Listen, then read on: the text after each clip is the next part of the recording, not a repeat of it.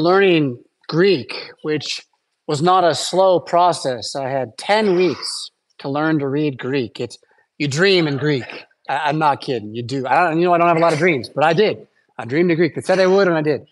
Um, I remember them vividly uh, saying the real most potent thing that learning to translate scripture will do to you is it will make you slow down and pay attention.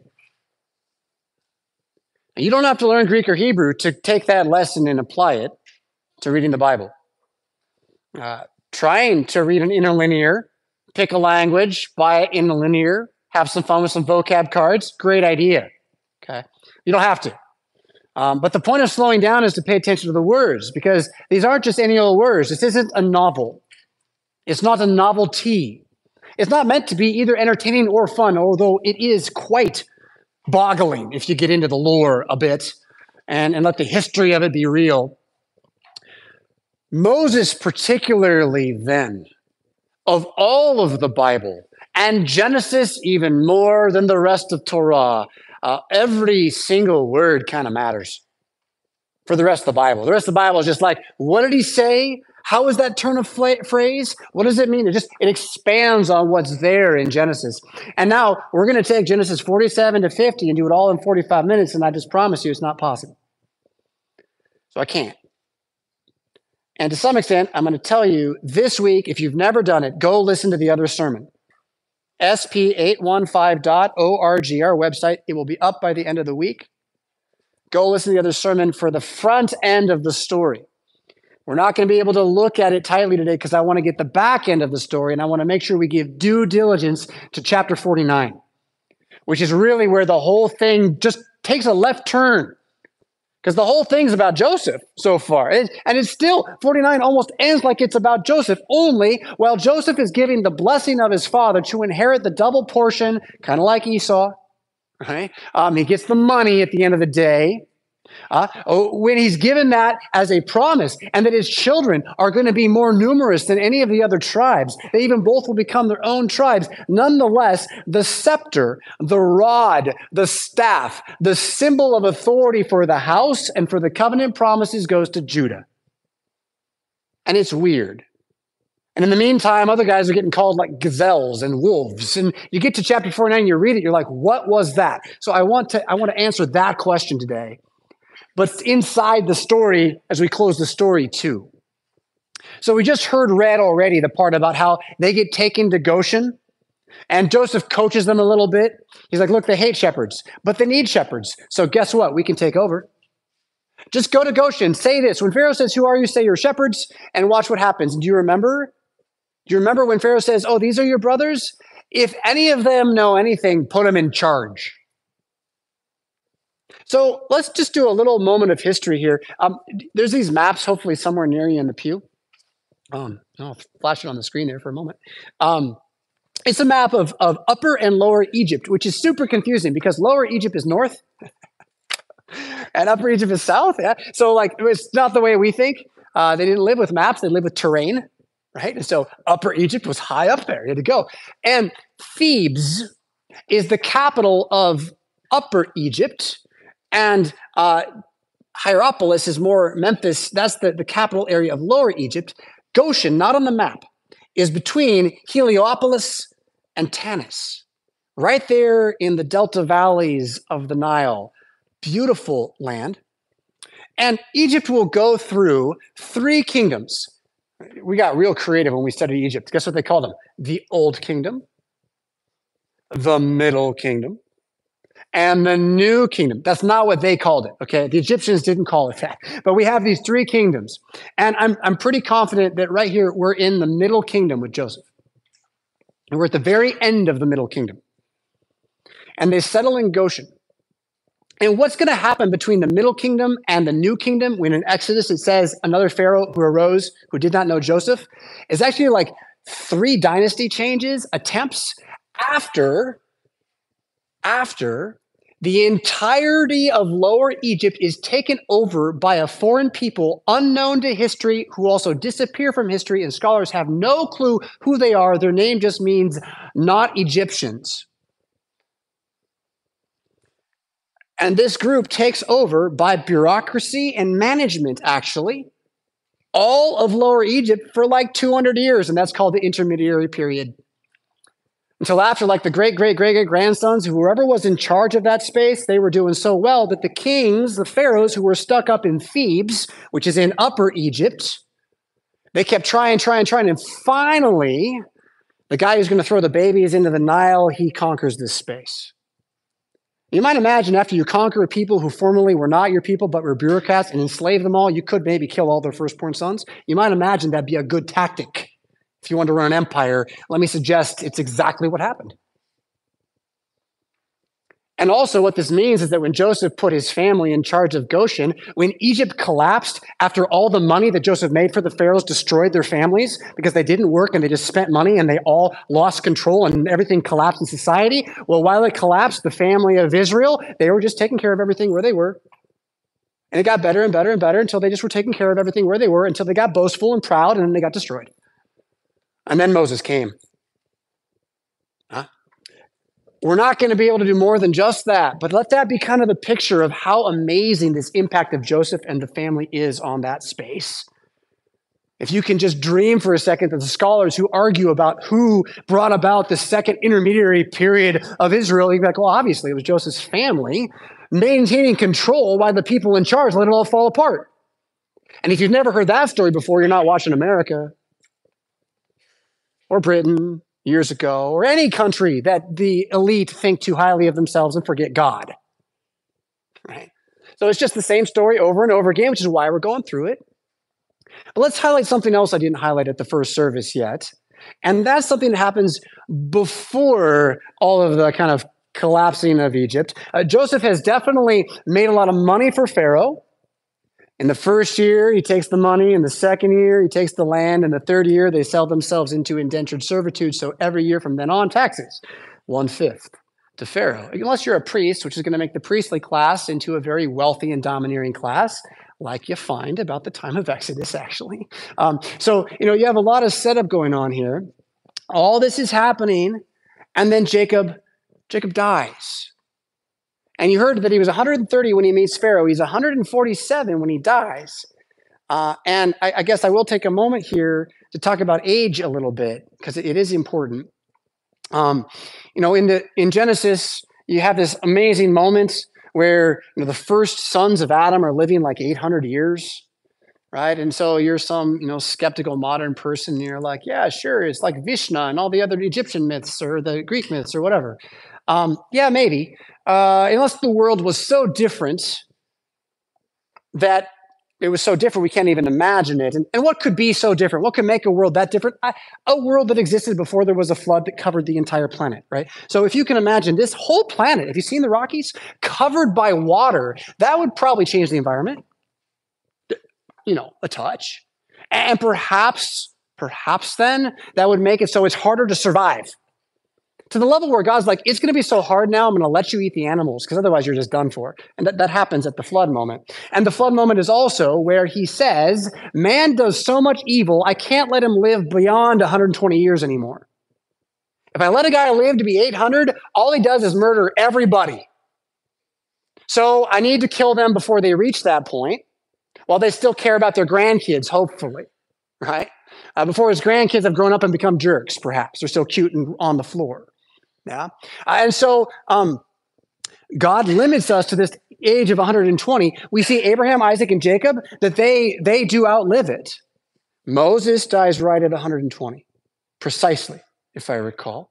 You will have a guy named Jehoiada in the king's time lived to be 130. Uh, he's a high priest who brings the people back to God, and God just wants a long reign. It's the end of Jehoiada's life that's good. He has to live like 80 years under, like the last seven years are under Athaliah, who's this witch who's murdering children, right? And so it's not like his whole life was great. Which brings you back to what does Jacob say about his 130 years? Short and evil. Let me review. Second favorite son. They thought he was a woman, kinda yeah, had to steal something, but then brother's gonna kill me. I'll go live with my uncle. He tricks me into slavery, gives me the wrong wife, gives me the right wife. She's barren. She has one. She's dead. He's dead. That's this guy's life. Now, I don't know. I've had some tragedy, but I'm glad to be Jonathan and not Jacob. I'll tell you. I mean, it's, it's pretty rough. But I'm going to learn the lesson that Jacob has, which is that this life is suffering, and the name of Jesus is sufficient to praise your way through it, knowing that the joy that is set before us is not worth comparing to the suffering that's actually here to teach us, to discipline us into prayer, praise, thanksgiving, all these good things. Jacob dies. He calls his sons together for a blessing. We're going to zoom in on that. But I want to jump ahead in the story, okay, to chapter 50. And we're going to read some of chapter 50. Um, uh, actually, we're going to read, I think we have the time. This will be worth it. I'm just going to read all of chapter 50. I'm not going to comment on all of it, but the whole story, I just want you to be exposed to it here. What happens uh, after uh, Joseph sees his father die? It says, then, verse 1, we're on page 43. Then Joseph fell on his father's face and wept over him and kissed him. You know, mourning in the Old Testament was a physical experience. It wasn't like stiff upper lip kind of thing. We'll get through it. No, it was like, no, throw your head, your, yourself on the body and wail to God. And it's like this was not a surprise. The guy's 147, right? But again, death stings. And honestly, to, to yell about it kind of feels better. Um, Joseph commanded his servants, the physicians, to embalm his father so he gets all the treatment of a pharaoh, all the treatment of a royal man in the Egyptian world. Uh, the physicians, you know, scientists, whatever you want to call them, magicians, it's all the same for them and kind of for us sometimes. Um, the physicians embalmed Israel, that's Jacob. 40 days are required for it. So that's a flood number there, by the way. Remember, four is for the whole earth, 10 is completion.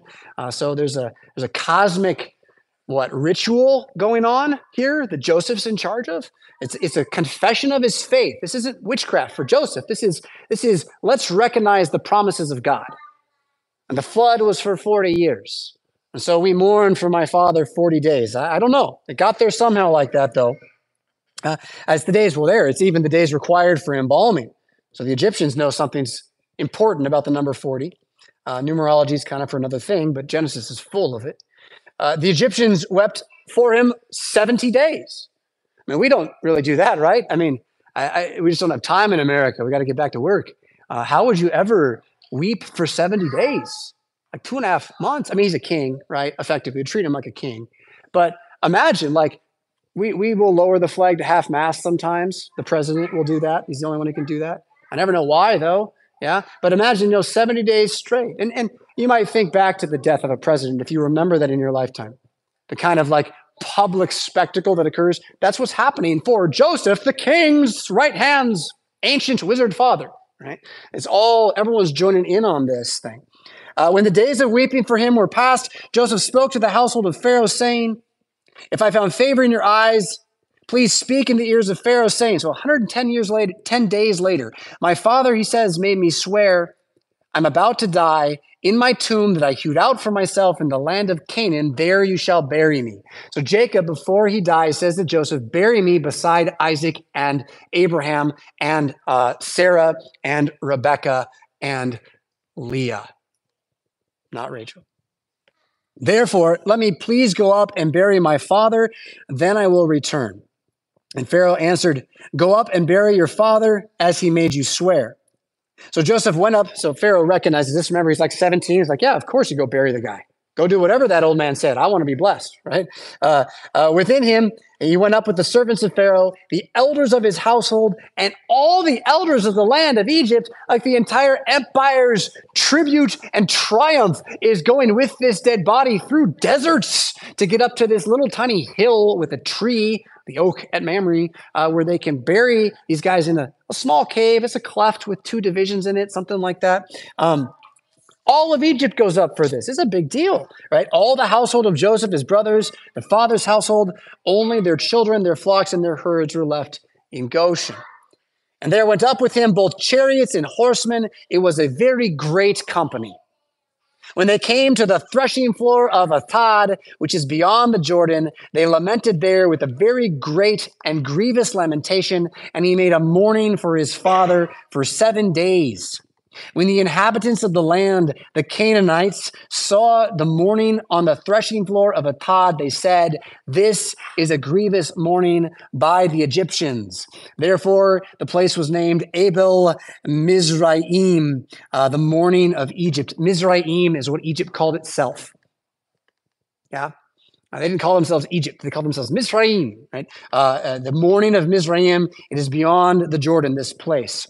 I'm going to just kind of talk about that here. If you can imagine it now, you got like all the nobility of your country, the king and his great procession, and you go to the middle of this kind of like field area where there's a bunch of city states around. And these city states are 200, 800 people in a, in a, a walled town, right? And they're dangerous. They got bronze, they got swords, they're barbaric, right? Uh, but, but you come in with this great host, you just plop down the middle of the field, and you have a festival for seven days during which mostly you do a lot of yelling and wailing and shouting as a group, and you all do it together. There's clashing cymbals and banging. There's a, the bodies at the center the whole time, and everyone in the land's like, you know, you know, don't go to Burning Man if you don't know what you're getting yourself into.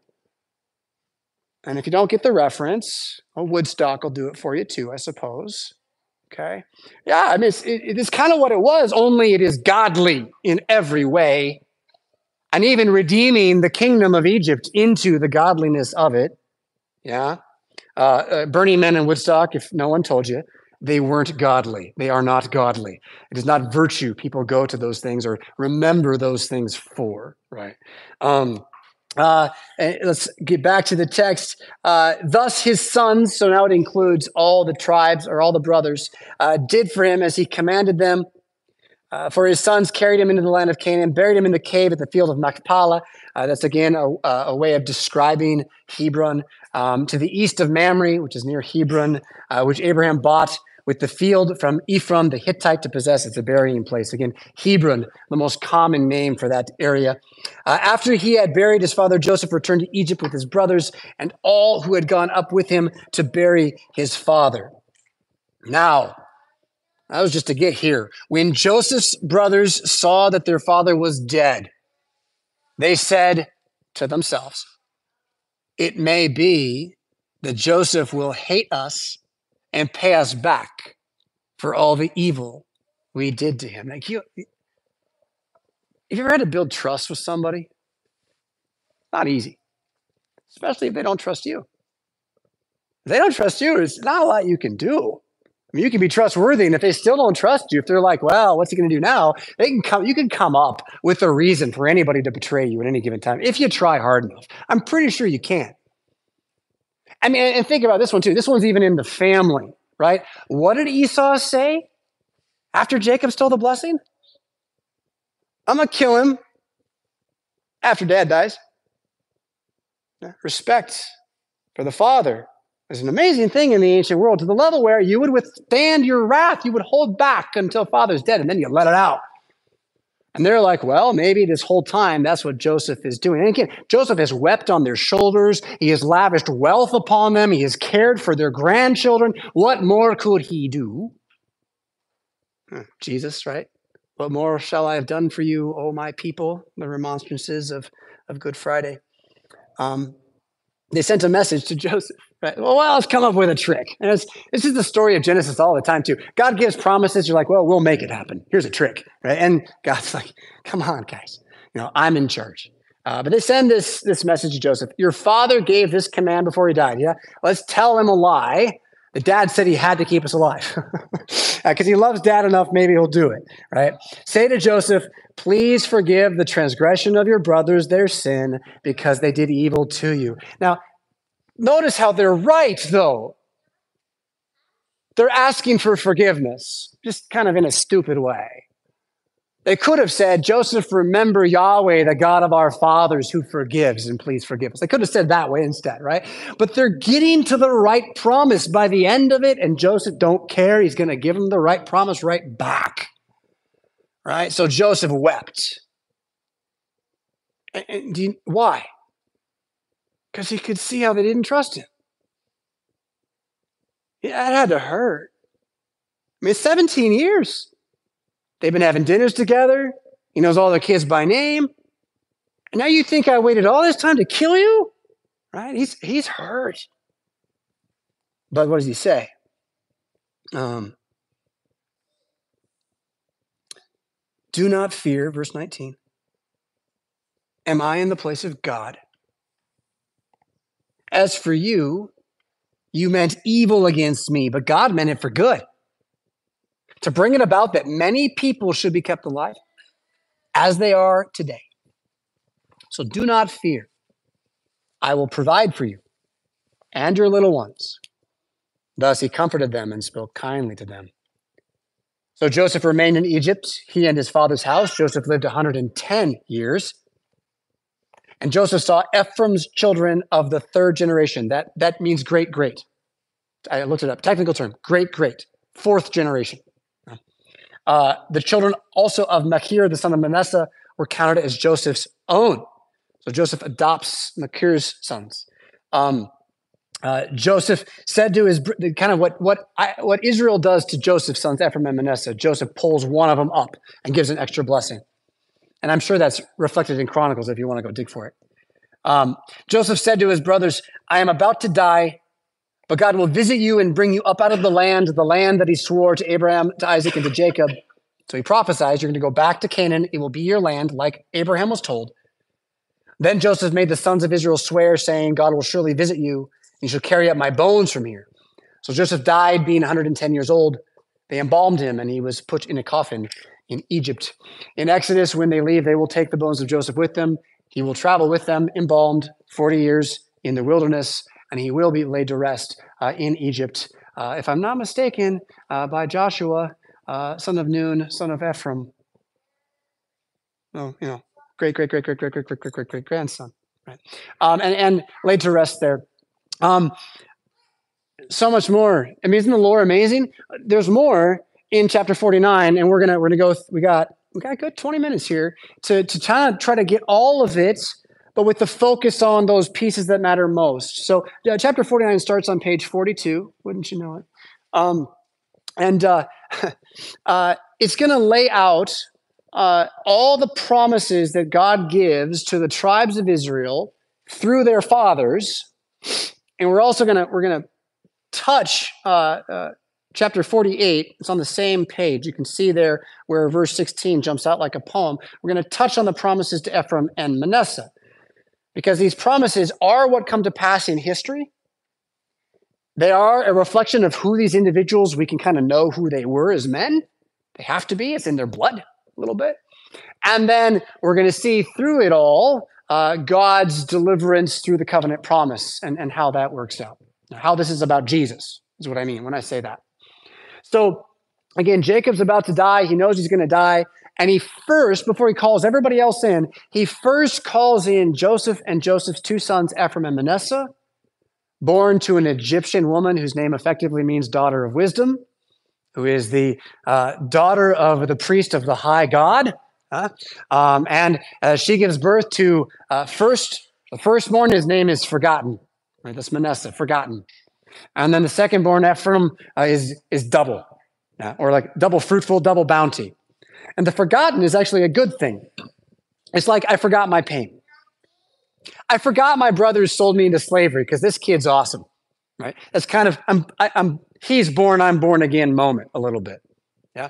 Um, so uh, he brings them in, and, and Manasseh, the forgotten, is a good thing, he sets upon his left knee and Ephraim upon his right, so that his father, uh, Jacob, Israel, will bless them by putting his right hand on the firstborn and his left hand on the secondborn. Because the right hand is Natural law, a symbol of power as compared to the left hand. The left hand is not bad. Americans are so dumb. We think if something is powerful and something is weak, that means good and bad. We're stupid. We just read in First Corinthians that's not how God works. Okay? So uh, the right hand is strong in this way. There are more right handed people than left handed people on the planet. It will always be this way. Uh, and it just it just is then a symbol of majority, okay? So the majority portion is the right hand in the blessings because that's just the way it kind of is. It's just not a moral statement, yeah? But it may it is a statement about who's going to get what. So then when Jacob, ooh, when Jacob goes like this, can you see me? Yeah, do it on the camera here. He does like this, and he crosses, he puts his right hand on the second born. and his left hand on the firstborn, Joseph goes, wait a minute. And now I want to rewind even further. What Jacob is the which born? What's his birth order? You might have a little memory of like not being so happy with how firstborns go sometimes, right? From Jacob. Uh, so he crosses over. Joseph afterwards, I'll read the blessing in a moment, but Joseph afterwards says, um, You did it wrong, Dad.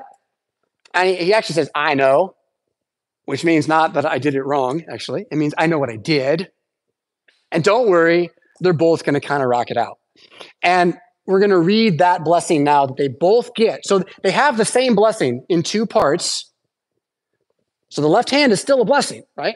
But the right hand is just a double bounty, and the double bounty goes to the guy who is named double, who will, in fact, his people, Ephraim, will be the double portion of Israel, the great tribe of Israel, all the way down to uh, David. And, and frankly, even after David, the whole northern kingdom, when they split, well, guess who that's about? It's about Ephraim, uh, which is Joseph. So you have the, the history of Joseph and Judah here uh, coming out, right? Um, as we as we pull through, starting with Ephraim Manasseh, 48, verse 15, page 42, still left column. Here's the blessing. Both guys get this blessing. It's basically procreation, lots of kids. He says, The God before whom my fathers Abraham and Isaac walked, the God who has been my shepherd all my life long to this day, the angel who has redeemed me from all evil, bless the boys. And in them let my name be carried on in the name of my fathers Abraham and Isaac, and let them grow into a multitude in the midst of the earth. And then, uh, if you look down also to verse 20, it says to the boys, By you, Ephraim and Manasseh, Israel will pronounce blessing, saying, God make you as Ephraim and Manasseh.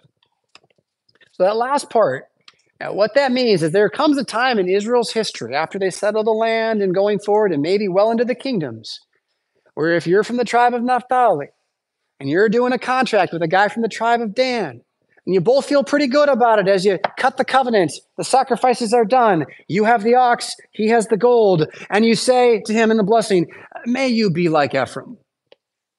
May God make you like Ephraim. And everyone would know that meant uh, like rich and good looking and healthy, and everyone wants to be like me. Uh, may God make you like that. And that is who Ephraim and Manasseh are as a people. And we like to think that's what America is, right? Uh, to the world. They all want to be like us. I don't know. Some of them do. Yeah. Um, but you get the idea here, right? It's the desire of good, and they're going to get the good. And then in this, they have become actual tribes of Jacob. They're not sons of Joseph anymore, but tribes of, of Jacob. He adopts them as sons in this moment. And that means that um, all of Joseph's other sons uh, are uh, going to be like a generation removed and come in under the tribe of Ephraim and Manasseh in the tribe system, uh, which will happen later. And Chronicles again details how all that happens for those of you who like the, the nuts and bolts of it. Yeah. But that blessing is size, right? And here's the thing where we Americans maybe could step, step, step back and, and ask a few questions. I, I still remember, um, you know, as I was a young man in the, the 90s getting married, um, it was kind of assumed that you're going to use birth control. It's just kind of assumed you're going to use birth control. And I remember like asking people about it and talking about it and trying to kind of seek advice about it. And I, I don't know that I, I found a lot of good answers. Um, I heard this one a lot though, that we need to be good stewards of the resources we have. So we shouldn't have too many children, which is kind of weird because all the stuff we have is supposed to be for the children not about how much we have, right? So it's, it's not a real great argument. It's certainly not a biblical argument. But the, the thing that really won me over at the end of the day to stop using birth control in my marriage, which I did, was realizing the Bible says that more children is always better. It, when, he, when he blesses you in the Old Testament, he says you're going to have kids. Like that's the blessing. You're going to have kids and grandkids and great grandkids. You're going to know them. And then you put this in Christianity with Christian baptism and the everlasting life we have. And oh my goodness, why would we not have more kids? We might be starving. They're all going to go to heaven. Like, do you see how weird it is where we are right now? And, and I just want to, I'm not trying to say something's wrong, something's right, do this, do that. I'm saying they thought about it very differently than we do. Very differently than we do. to where the best blessing he can give is in three generations, you're going to run everything because all your kids are just going to outnumber everybody. And you know what? Muslims understand that, as do Mormons. It's worth thinking about. Um, the blessing, again, I mean, I, I, I'm preaching the choir. We have a wonderful family dynamic here at St. Paul. We have families that want kids who understand the blessing. We don't need to, I don't need to harp on this and get anybody to repent or anything like that, but it's worth thinking about how differently they thought. And then asking, why are we so different now? And as I've pulled on that thread in my life, I found all sorts of things. I'm like, oh, I don't need to believe that anymore. Oh, good. Okay. Well, that's more freeing to live this way now. So let me suggest it's, it's all good news through faith in Jesus. Yeah. 49, page 42. Jacob calls his sons together, gather yourselves. In Greek, that'd be synagogue. In, in uh, German, that would be church. gather, assemble yourselves together, uh, that I may tell you what shall happen in the days to come. Listen, O sons of Jacob, listen to Israel. And he speaks to Reuben first. In the first half of Reuben's blessing, these are all blessings, nobody gets cursed. It's all blessing. Reuben, he says, You are my firstborn my might and the first fruits of my strength, preeminent in dignity, preeminent in power, unstable as water, you shall not have preeminence. Because you went up to your father's bed, you defiled it, you went up to my couch. So, first off, Reuben was clearly a strong, strapping guy. No problems with Reuben's ability to compete. And in fact, in the tribal warfare, Reuben will not vanish entirely until he will vanish entirely. The problem with Reuben is he's unstable. And, and as a tribe, they will be unstable. As you can think of all of these things as like different ways that congregations or families lose the faith, by the way, or hold the faith, right? So he's strong, but he gets arrogant about it and he loses stability. And how does he get arrogant about it? He wants something that's not his before the time to take it both. It's not his, and then even if it was to be his, he took it without asking. Huh? And that's going up to his father's bed to sleep with his mother in law, kind of. Right? And so he doesn't get to be the one from whom Jesus comes. He doesn't get to be promised the double blessing that Joseph gets, which Joseph's the firstborn of Rachel and will get this double blessing. Um, and uh, he doesn't get the, the rod, the scepter that Judah will get. But he still gets to be a tribe. And the people still will covenant themselves with God at Sinai. There will be Christians who we will know who are descended from Reuben, and, and he is one, or we should believe that till Judgment Day says otherwise. So don't hear this as a curse, although it is a warning. These things happened for our wisdom, right? And each of these little tribes, they have something that we can learn from. Right? Strength is not all it takes, is some of Reuben's. And watch out for lust, it boils over. And, and speaking of boiling over, verse 5 and Simeon and Levi are lumped in together. Simeon and Levi are brothers, second and third born of Leah, right? Reuben's the first. Uh, weapons of violence are their swords. Let my soul not come into their counsel, O my glory, let be not joined to their company, for in their anger they killed men, and in their willfulness they hamstrung oxen.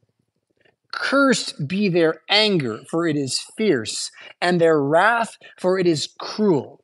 I will divide them in Jacob and scatter them in Israel. Ah, I think that's so cool, but that's because the history in my head, I'm going to try to shoot at you in like three sentences. Um, it's all tied to the defilement, the raping of Dinah, their sister, by the son of the king of Shechem, who then marries her and is circumcised with all the people of his city in order to make it all work out. And while they're in the fever that comes in the days after circumcision, Simeon and Levi slip in, kill all the men and then we learn here, and they don't even kill them, they hamstring the animals. This is where you know this wasn't just them getting back. This was, the words, overkill. So who's left in the city? The women and children. What were the animals? Their food. That's what they did. Brutal men So the, the violence of anger unrestrained, and the word of boiling over is in here as well. The language of boiling over, like a kettle that flows over and can't be stopped. So don't come into the counsel of men who in their anger react, it says. Right? You want to take this home. And they're going to then be scattered. This is where it gets kind of cool. They're going to be scattered in Israel. When they come into the land, neither Simeon nor Levi will really get a portion of actual land. They just get cities. Simeon gets cities and disappears.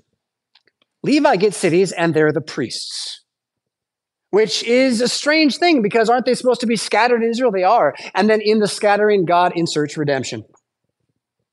So this is redemption right here, too, set down for Moses, born of Levi, to enter into covenant with God at Sinai.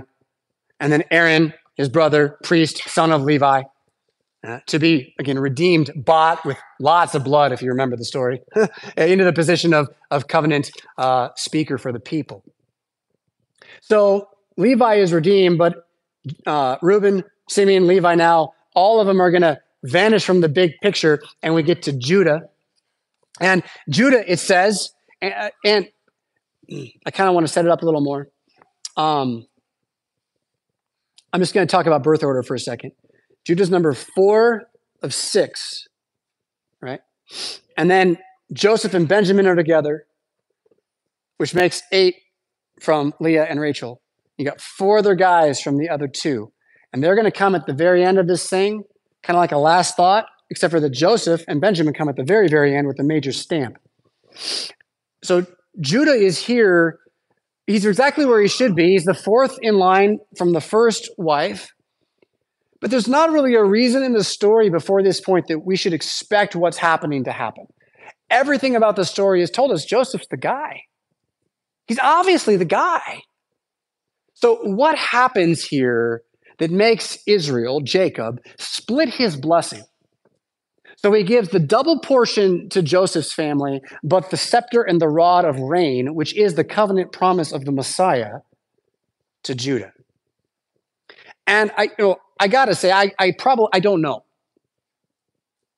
But I like the answer I read in a commentary by two guys named Keil and Delitzsch, which is this that at this point in the history, it's it's so messed up that Jacob really has to demonstrate something bigger than power, strength, and might is sufficient. It's the calling on God that is sufficient. And so this is their argument again, take it or leave it. The prophecy is entirely based on Judah's name.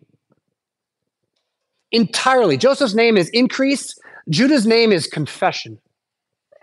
Or perhaps give thanks in the name of Yahweh. It's like Alleluia, but Alleluia is all up, and this one's a little more like down. the praise of Yahweh, but it's, it's, it's down rather than up, like Alleluia is. So, based solely on the fact that uh, look how messed up my family is, but this kid's name is Yahweh will do it. I think that makes sense. Judah, Jesus will do it. Yahweh will do it. Your brother shall praise you. Your hand shall be on the neck of your enemies. Your father's son shall bow down before you. For Judah is a lion's cub. From the prey, my son, you have gone up. He stooped down. He crouched as a lion and as a lioness. Who dares rouse him? The scepter shall not depart from Judah, nor the ruler's staff from between his feet until tribute comes to him. Or, translate, until he comes to Shiloh. We'll come back to that. And to him shall be the obedience of the peoples, binding his foal to the vine and his donkey's colt to the choice vine. He has washed his garments in wine and his vesture in the blood of grapes. His eyes are darker than wine and his teeth whiter than milk. Excuse me.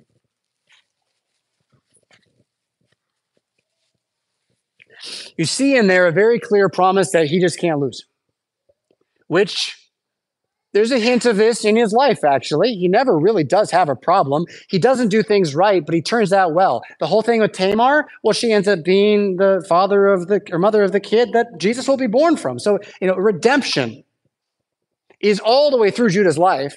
Redemption by words too. So this word, Judah again, Jahada, uh, that means to like give grateful thanks to God. When you when you're talking about God, this word always means like gratefulness. But when you're talking about men talking to each other, it always means the admission of wrong.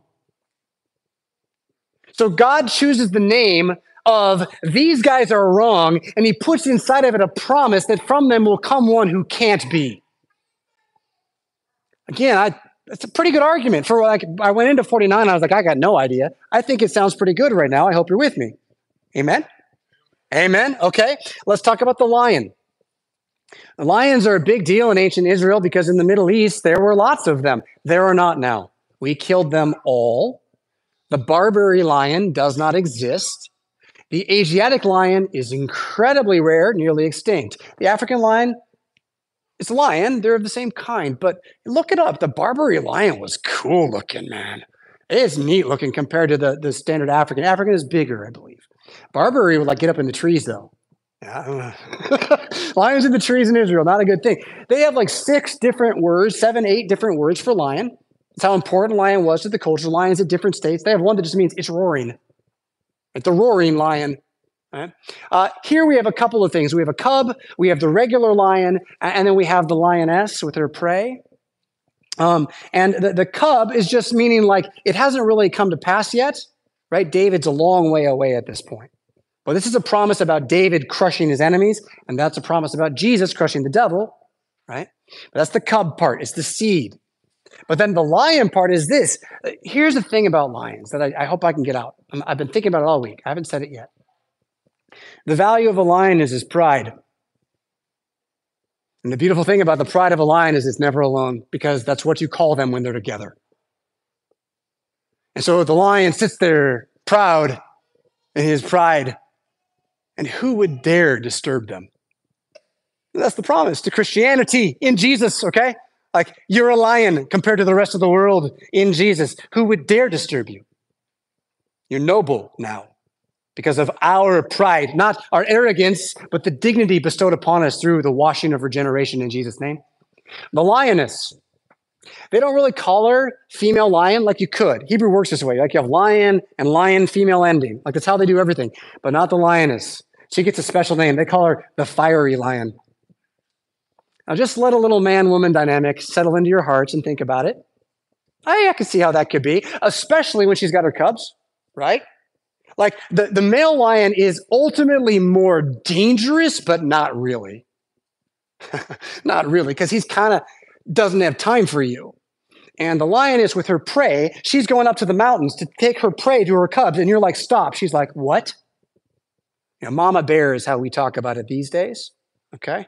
Uh, so all of this here is given into this scepter, his rod and his staff, they comfort me. It's all the same word in Hebrew, and it goes from the shepherd's staff down to the little tiny stick that the king would put between his legs. It's covered in gold and diamonds, and it points at him, and it means I get to talk, right? I get to talk. It's the sign of his power. Uh, and this in Israel is being given to Judah forever so that Again, Jesus might be the one who's struck by uh, the devil like a shepherd. Again, uh, rises from the dead with, he doesn't even need a staff. No. He gives you bread and wine and a new covenant in his blood and all these things. Uh, we're almost out of time, and I want to at least hear Joseph's promise. I'm sorry that we don't get to the other guys. Um, I'm going to say this part, you know, Benjamin's a ravenous wolf. Issachar's a strong donkey. You know, there's animals all the way through this. In every case, that's good. It's actually good. It's never a bad thing. So these animals are an attribute of them as a people. However, they will not be as sufficient as the promises given to Joseph and Judah. And so in every case, they kind of end up fading into the background as well but they're still part of the history of Israel. And you might recall, like, so Benjamin's a ravenous wolf. In the morning, he devour, devours prey, right? Benjamin can be scary. And he, you know, Benjamin goes on the warfare, warpath against all of Israel at one point. And then they kill all the men. And then the, God calls Saul from their midst to be their king out of this tribe that had been decimated. And all, all this kind of stuff. And then don't forget that Saul of Tarsus is of the tribe of Benjamin. So all these tribes exist. Even though the north is destroyed, all these tribes continue in the south. all the way down to even today, you'll find people from the various tribes. Um, Joseph, again, to complete the story this morning, gets this glorious, powerful double blessing. And what I want you to do for yourself now is to take this that it does happen to Joseph and Ephraim in the land. I want you to take it. I want you to put it with the promise to Judah and the reign. It all goes back together in Jesus. It's all about you. It's all about us. It's all about our future, both now and forever. And that means through faith in these promises, faith in the knowledge that God is on your side, that you're going to go through fire, you're going to go through water, but He's going to make you pass through. And then the day when it goes over your head, you're just going to fall asleep and lay your burden down and get to sing a little more, maybe, while you wait for an even better time that comes when the rest of us get to join you. This promise is for you and your children today and forever. And I don't mean just in some sort of like non, I'm going to use a big word for the internet, non realized eschatology way. I, honestly, the God of the Old Testament is your God. He will answer the prayers that the Old Testament has. Call upon in every trouble, pray, praise, and give thanks, and you will find that whatever you have is enough. That every day, as bad as it might get, the path is straight for what is good. And that the people that God blesses you with in your life are worth far more than anything else you could build, especially as you know that all of it's just a gift. Anyway.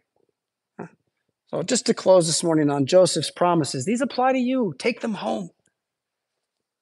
Joseph is a fruitful bough. Verse 22 a fruitful bough by a spring. His branches run over the wall like a tree planted by springs of water, bringing fruit in season, yes? The archers bitterly attacked him, shot at him, and harassed him severely, yet his bow remained unmoved. His arms were made agile by the hands of the mighty one of Jacob. From there is the shepherd, the stone of Israel.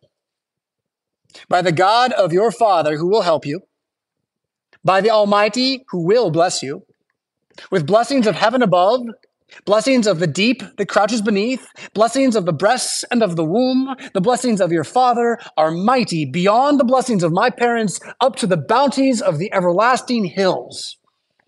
May they be on the head of Joseph and on the brow of him who was set apart from his brothers. Next week, set apart. In Jesus' name, amen.